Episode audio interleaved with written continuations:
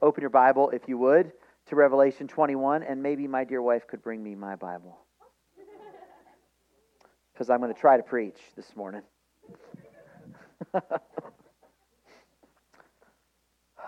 Praise God. Revelation chapter 21. An article in Forbes magazine online on July 28th of this year declared We are designing a world void of human contact. It's not an accident. We are designing a world void of human contact. If you think about that, you can immediately see how that is true. You can go to the grocery store now without needing to talk to anyone, including that pesky checkout lady. I never wanted to say hello anyway, apparently. And you can check everything right on out. And after you're all done talking to no one, the machine will likely say to you, Thank you for shopping at Wise. That is, if you left your home to get groceries at all, because you could have ordered them. It's the Christmas shopping season, and probably most of you are doing most of your shopping not at the mall, like when I was growing up, but on Amazon from your phone in your house. You can go to the doctor without going to the doctor now. Everything seems to be done from the convenience and safety and isolation of home. Forbes goes on and reports loneliness is a growing epidemic in most developing countries. Young people aged 16 to 24 feel more lonely than any other age group, including those 65 and older. Hmm. They call that age group the loneliest generation. I remember the book called The Greatest Generation. My, how things have changed. The loneliest generation. That is deeply sad. Loneliness and isolation, an epidemic of isolation. Thankfully, Forbes magazine doesn't stop there. They offer a solution. After multiple paragraphs of describing this epidemic of isolation, the, the loneliest generation, they then finally offer us a helpful solution. Now, they're writing to businessmen, you know, big wigs in charge of big brand names. So, in a stunning turn in the article, they offer this breathtaking good news. Brands, and by brands, they mean things like Ford and Tesla and Apple Computer and those kinds of things. Brands have the platform and the resources to tackle the epidemic of loneliness facing young people. Brands have the platform and the resources to fix this. Don't worry, friends. Nike's on its way. With that new Tesla, you can have complete sense of belonging to replace your isolation. Who knew? And we're left struggling to know which is sadder the prescription of what the next generation is facing or the solutions that they're being offered to what they're facing. This morning, we're going to consider the topic of loneliness, isolation a sense of lack of belonging, of distance in relationships, distance in family,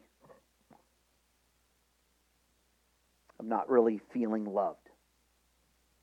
And we hear with concern, and we see it with our own eyes, that the reality facing the next generation is stark. It seems a satanic plague.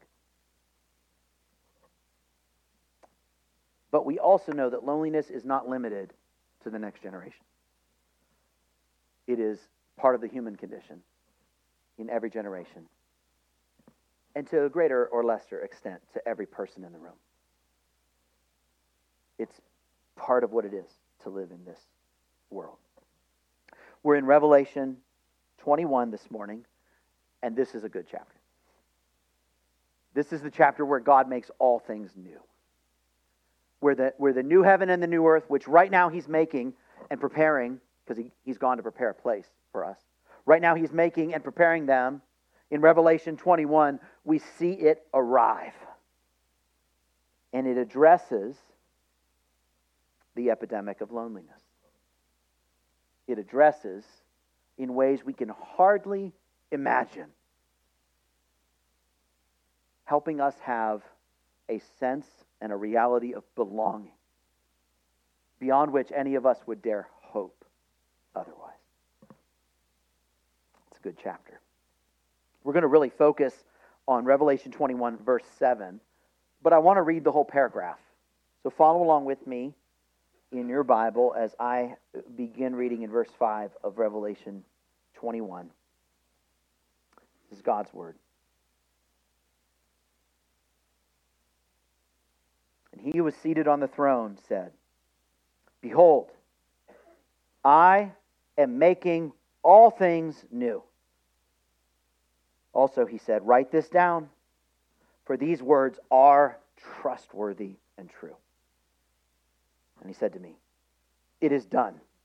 I am the Alpha and the Omega, the beginning and the end. To the thirsty, I will give from the spring of the water of life without payment. The one who conquers will have this heritage, and I will be his God, and he will be my son.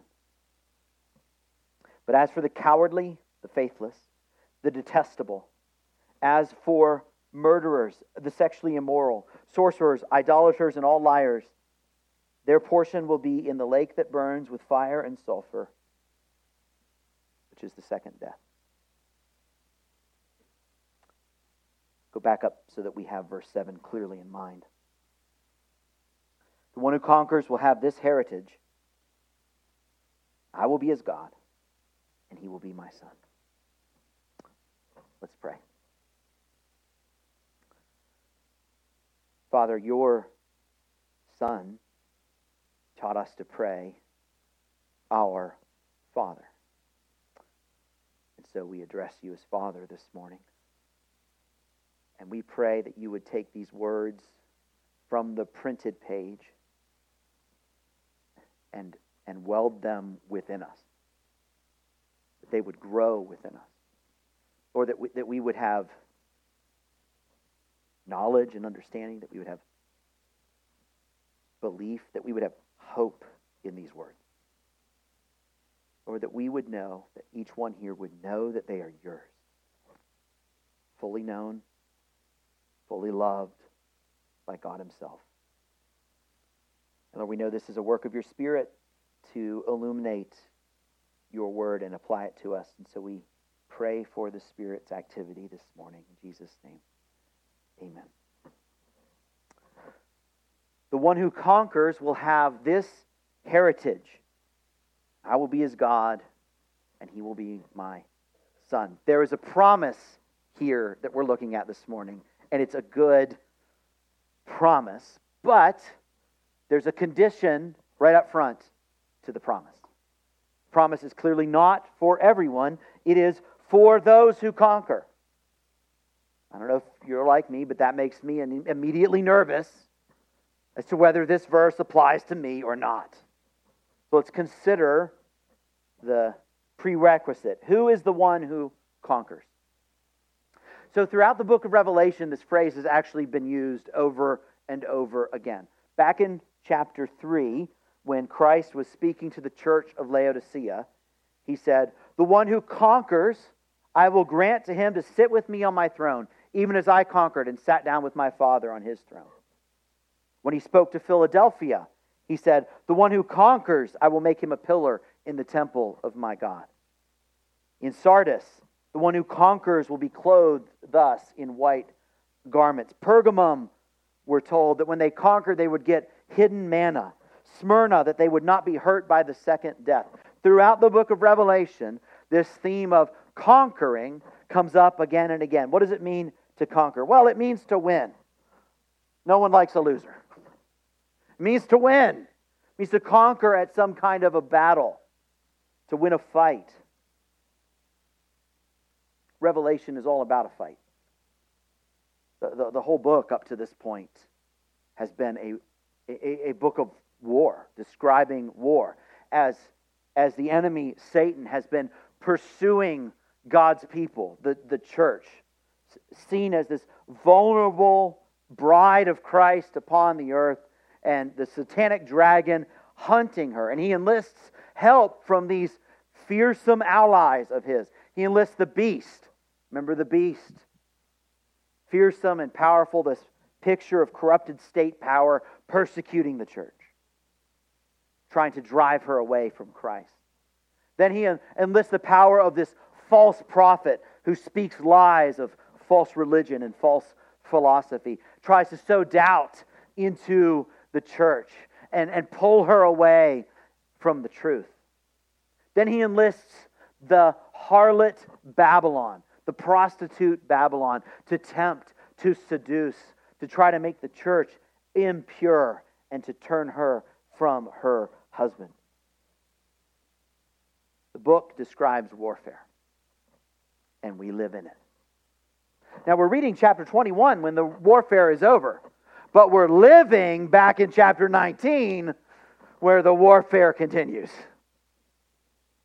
And so, this is the fight that we are in. So, what does victory look like in this fight? I think what we, what we need to see is that victory probably doesn't look like the way that the world thinks of victory. We, we, can, we can still, in our folly, we can still go to thinking of it in you know, cultural terms or political terms or uh, church size terms. This, this is a victory um, that's cross shaped. Do you remember what Christ said to, to his church? He said, To the one who conquers, I'll let you sit with me on my throne, even as I conquered and sat with my Father on his throne. Our victory is going to be just like Jesus's. Praise God. And that tells us something of the way that's going to look. It is a cross shaped victory that he calls us to. It is a, it's a laying down our lives kind of victory of, of, of casting all our cares on Him, of giving up our dreams and our desires and saying, Lord, where you lead, I will follow, of loving not our lives unto death, of no matter what the beast does, no matter what the prophet says, no matter how the, the harlot tempts, I'm following Jesus. Now, I don't want to confuse you. This is not the victory of sinlessness. Because if it was, there would be no victors. This is not the victory of sinlessness, it's the victory of those who are repenting of sin and following after Christ. It's simply saying genuine New Testament believers who continue to look to Jesus. Verse 8 puts it in what it doesn't look like. These are not the conquerors. Verse 8 As for the cowardly, the faithless, the detestable, as for murderers, sexually immoral, sorcerers, sorcerers, idolaters, and all liars, their portion will be in the lake that burns with fire and sulfur, which is the second death. These are those whose lives are defined by unrepentant sin. They persist in their running from God, they're clinging to their sin, they're identifying themselves by their sin. And they're defeated by their sin. So we can look at verse 8 to help us understand verse 7 then. Right? So, so conquering is not, is not that. But we can also look back up at verse 6 to help us understand verse 7. Verse 7 says, the one who conquers. Verse 6, do you remember verse 6 from last week? Oh, so good. The end says, To the thirsty, I will give from the spring of the water of life without payment. that was a fun verse. Without payment. In other words, salvation is free to God's people, purchased by Jesus Christ. Everlasting joy purchased by Jesus, given to us without payment. So if in verse 6 is without payment, guess what? In verse 7, still without payment. Right? So the one who conquers is not the one earning their salvation. That would violate the previous verse. It cannot be that. It cannot be the sinless because we're the thirsty, back up in verse 6, who needed life giving water that only Jesus can give. These are those who simply keep looking to Him. Jesus, without you, I am nothing and I have nothing. Those are the ones who conquer. Those are believers in Jesus. All right. So that's who the promise is for. What's the promise? The one who conquers will have this heritage. And I will be his God, and he will be my son. So here's the heritage. Heritage, that's like an inheritance word. Right? This is what's going to get passed down to you one day. This is your inheritance. I will be his God, and he will be my son. Now, before we jump into this a little more, let me just do a quick aside to remove a stumbling block in, in understanding that perhaps you've had here, and honestly, you could have it in several different places in the scripture, in the New Testament particularly. And that is why is this verse only talking to guys? I will be his God and he will be my son. Are there no daughters in heaven? And, and, and if there are, why does it say son? God is being specific and intentional here in the language that he uses. Because in ancient Greek culture, and ancient Hebrew culture, in basically every culture till very recently, men and women were not treated equally in any way. Sons inherit everything, daughters don't. That's just how that goes. The sons, they do business, they do government, they do all of those things, and so they inherit everything. Daughters don't inherit anything. So here's, here's what this verse is doing it's not saying God doesn't have daughters. Praise the Lord. In eternity, there will be sons and daughters before the throne. An aside to my aside your gender is forever. You will forever be a son or daughter of God. That goes on because that's God made us male and female. It's how He made us.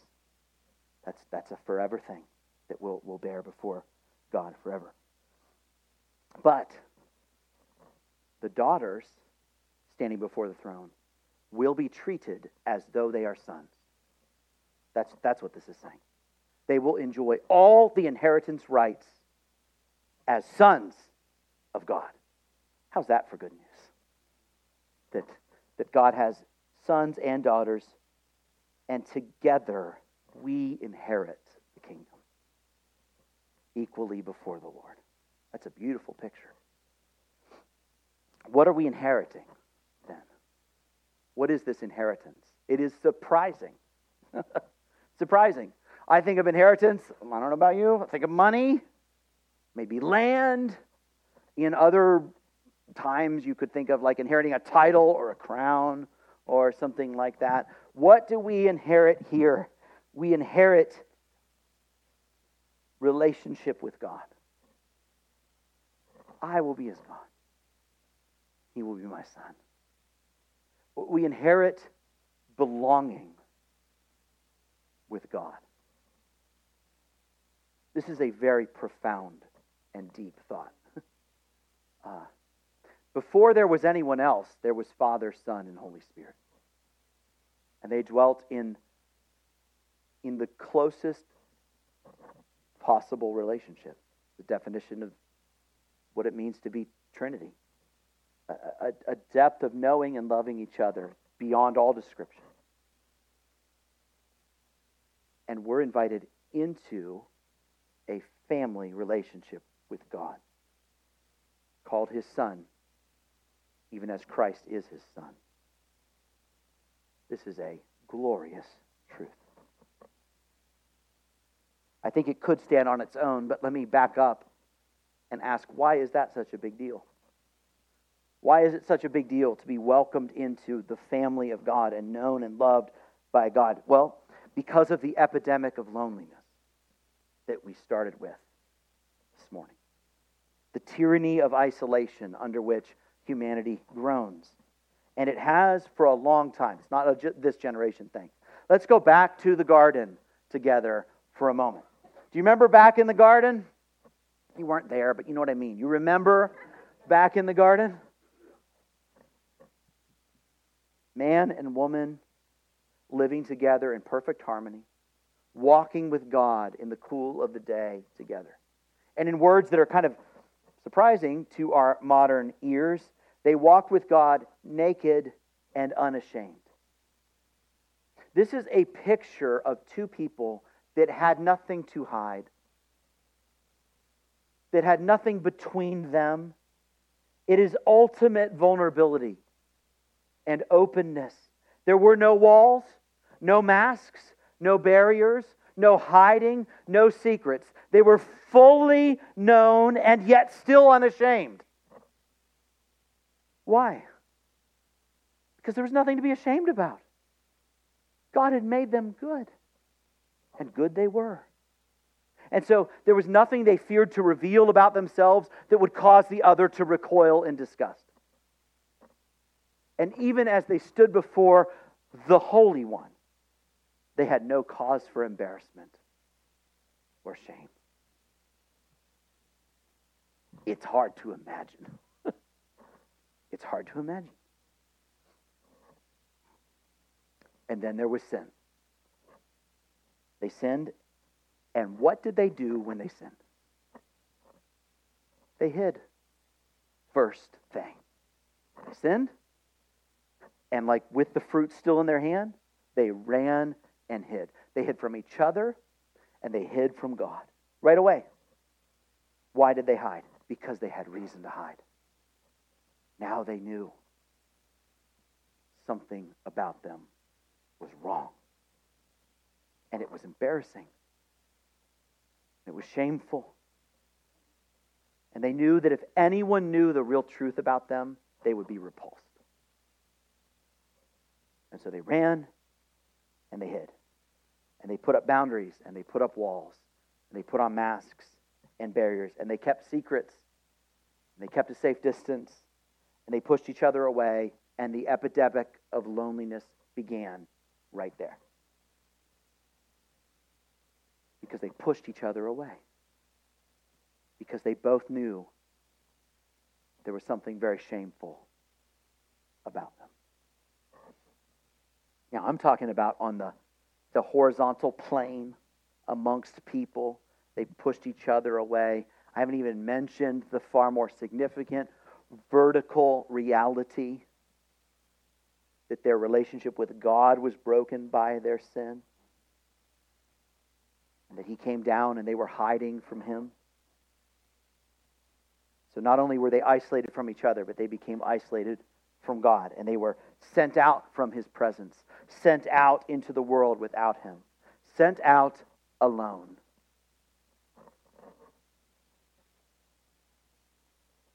Sin isolates. Sin isolates us from each other. Sin isolates us from God. It did so in the garden, it does so in your family room. It reaches down into families, it destroys relationships, it infects marriages. And, and you could be you could be in, in, a, in a room in the dark with your iPhone utterly alone. You could be in a crowd of a thousand people and feel utterly alone and isolated. Humanity has a loneliness problem. There's an epidemic of isolation. And it's because we have a sin problem. and we know there's something wrong with us, deeply flawed, and so we seek to hide. This is a this should give us sympathy for those around us and for the lost. Think, think, think about this apart, apart from Christ, right? You can, you can choose, you've got two options you can choose from as a deeply flawed person. You can either be known or you can be loved. You cannot be both. That is a horrible choice. So you can be loved if you put on a mask and hide those gross things that would otherwise repulse people. And don't let them see the real you, just enough, but not too much. And, and, and polish that veneer. And people may love that veneer. You could be loved, but you'll know that they don't love you. They love the veneer. And you'll know that they don't they don't know all of you. Or you can choose to be fully known and tear down the boundaries and the walls and be genuine and honest and, and fully open and, and invite shame and invite the scorn of others who will rightly hate your sin because it's sinful. And there's no way out of this. There's no, there's no way under, under heaven. There's no way out of this. Every person you meet is stuck in this game. Every person you meet is playing these cards and is just trying to figure out how much can I show of myself so that you'll love me, but not too much so that you be repulsed by me. You can be loved or you can be known but not both. There's an epidemic of loneliness in this world. And Nike and Tesla and Ford and Forbes magazine do not have an adequate solution. In fact, you think about this, like I'm, I'm talking about world impacting things. This applies in any culture, in any time, in any high school, ever. This is a problem that all humanity faces, and there are no solutions. Thousands of years of trying to find one, humanity has found zero solutions to this problem. But where man fails, God has not. And that background is what makes this so good news. Friends, the church has the best news in all the world. All right? Don't forget how lonely your neighbors can be. There, there are common grace. Praise the Lord for common grace. Even unbelievers can have a certain closeness that the Lord miraculously allows. Praise God for that.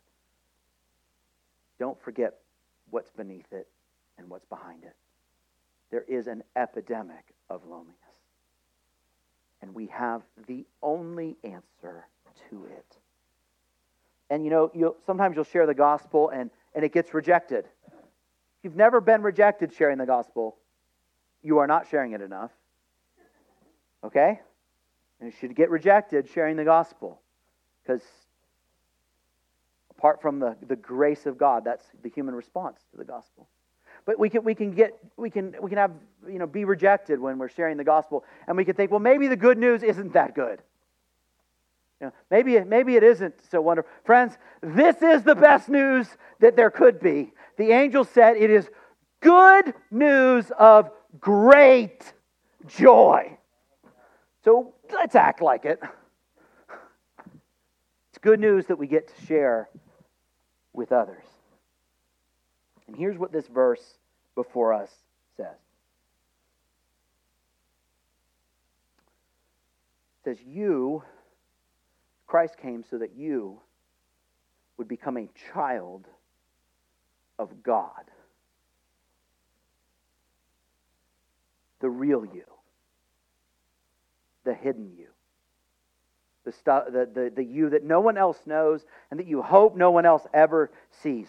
That you can become a child of God. You don't need a mask. You don't need to hide. You don't need to isolate. You can be fully known and, amazingly, at the same time, fully loved by none less than God Himself. This is fantastic. This is wonderful. And when God, God does that, he, he restores first the first relationship, the most important relationship, the creature's relationship with the Creator. Ah, no longer kicked out of the garden of fellowship with Him, so to speak. I mean, what we're looking at here is actually the garden restored, right? That's, that's what Revelation 21 is talking about. The, everything lost, all brought back together and even better. So God restores this relationship with Himself. He's begun that now. Glory to God.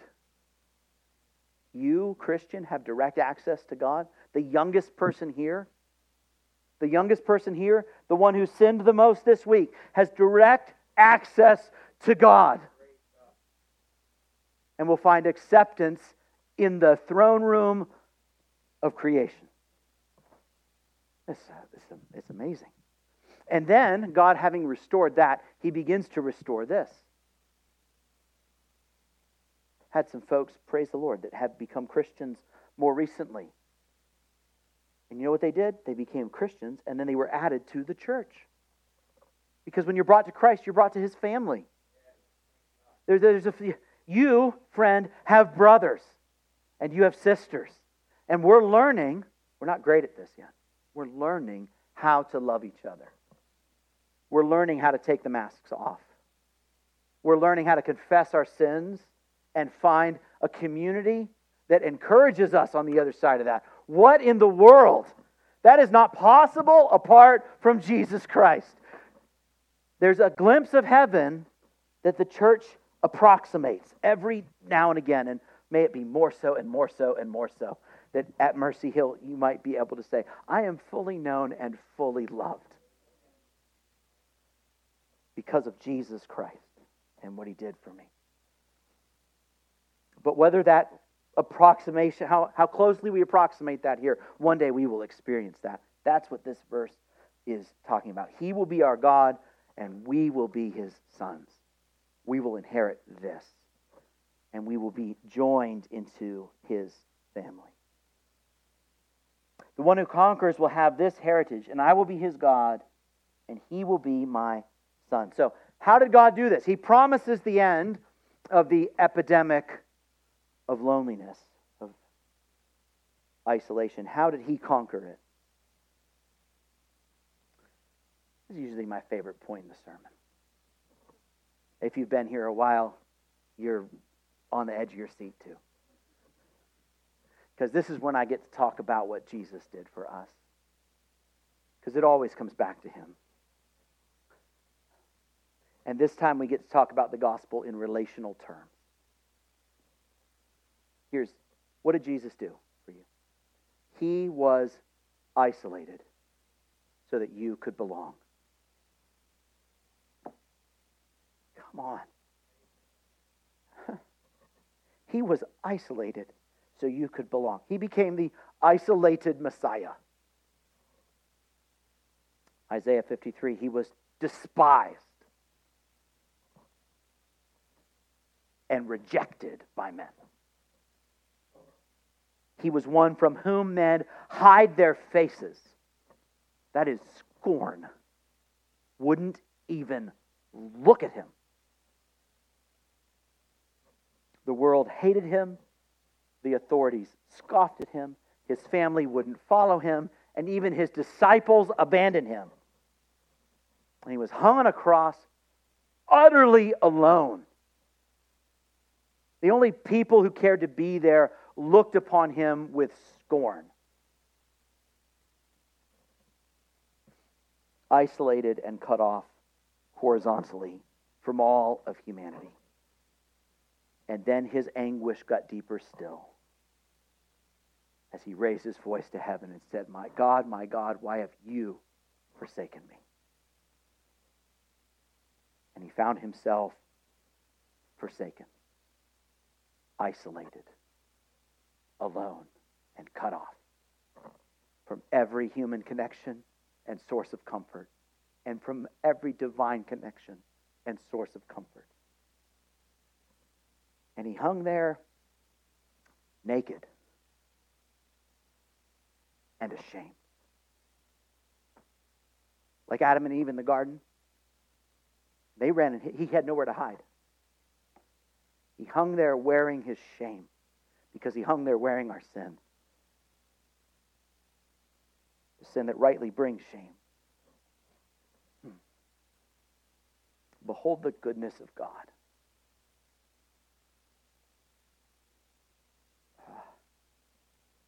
He would endure such things so that we could belong. So that we could belong. Ah. We have the best news in all the world. So I'll speak directly. Jesus died so that you don't have to be isolated. Jesus died so you don't have to be forever lonely. Don't have to be cut off and rejected. This is why he came, so that you don't have to be alone. Friend, if you turn to Him and confess your sin, He will take it from you forever. He'll take it from you forever. You'll never have to be known by it again. You'll never have to be judged by it again, not in an eternal sense. It will be gone. It will not be you anymore. He took it from you. He took your shame from you so that you would not be rejected by God. Turn to Him. This is for you, friend. You can be fully known and fully loved only because of Jesus. Turn to Him. And, church, uh, here's a relationship worth enjoying. He purchased relationship for you so that you would never walk through anything alone. Some of you are walking through hard things. You know what he last words he said to us? I will never leave you or forsake you. That's a good word. That's a good word. You know how weak I feel as a pastor sometimes? Go, go next to a hospital bed and pray for somebody walking through something. I, I, what can I do for them? Nothing. I can't do anything for them. But I do know the one who can.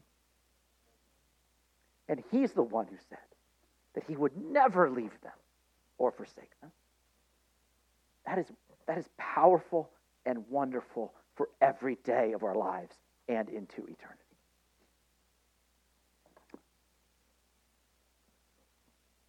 So let's enjoy the relationship with God that He purchased and anticipate it getting even better. Because that's what this is really. The one who conquers will have this heritage, and I will be his God, and he will be my son.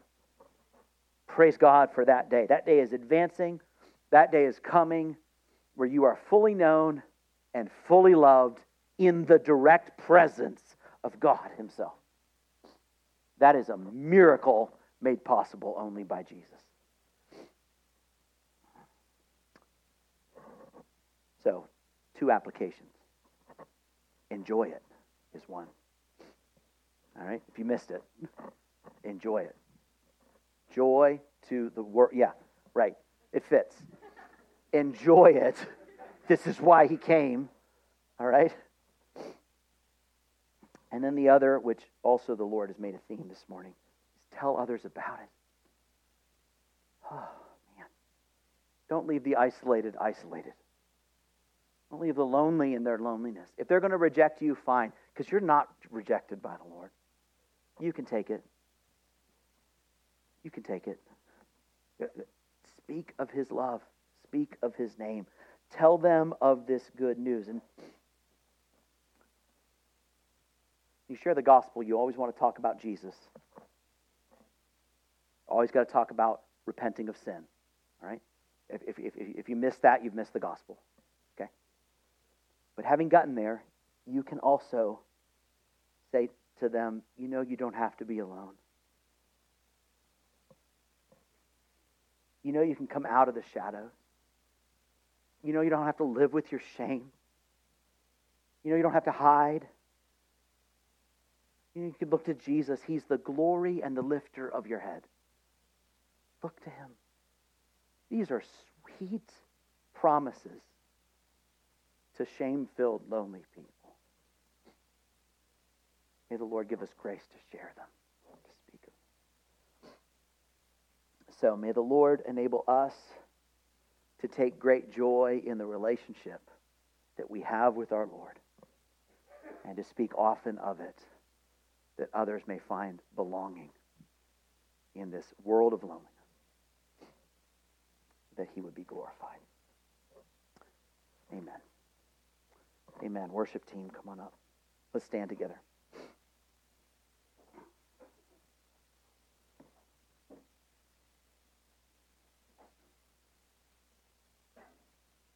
Lord, we pray for nothing less than a move of your Spirit this week. Lord, we look to you. We who are weak, we who, probably for most of us, would say something like, I don't share the gospel enough. Lord, I pray that you would use us this week. Bring us where we need to, to, to repent of our selfishness, self centeredness. Lord, use us. Use our weak words, our stumbling words, our joyful words to speak of you. Lord, that you would draw the lonely and the isolated, the hurting, that perhaps they would be welcomed into your family this Christmas season. Lord, we pray that you would use us. And we pray that, that our, our joy in you would be full as we enjoy the reality of being your children. In Jesus' name, amen.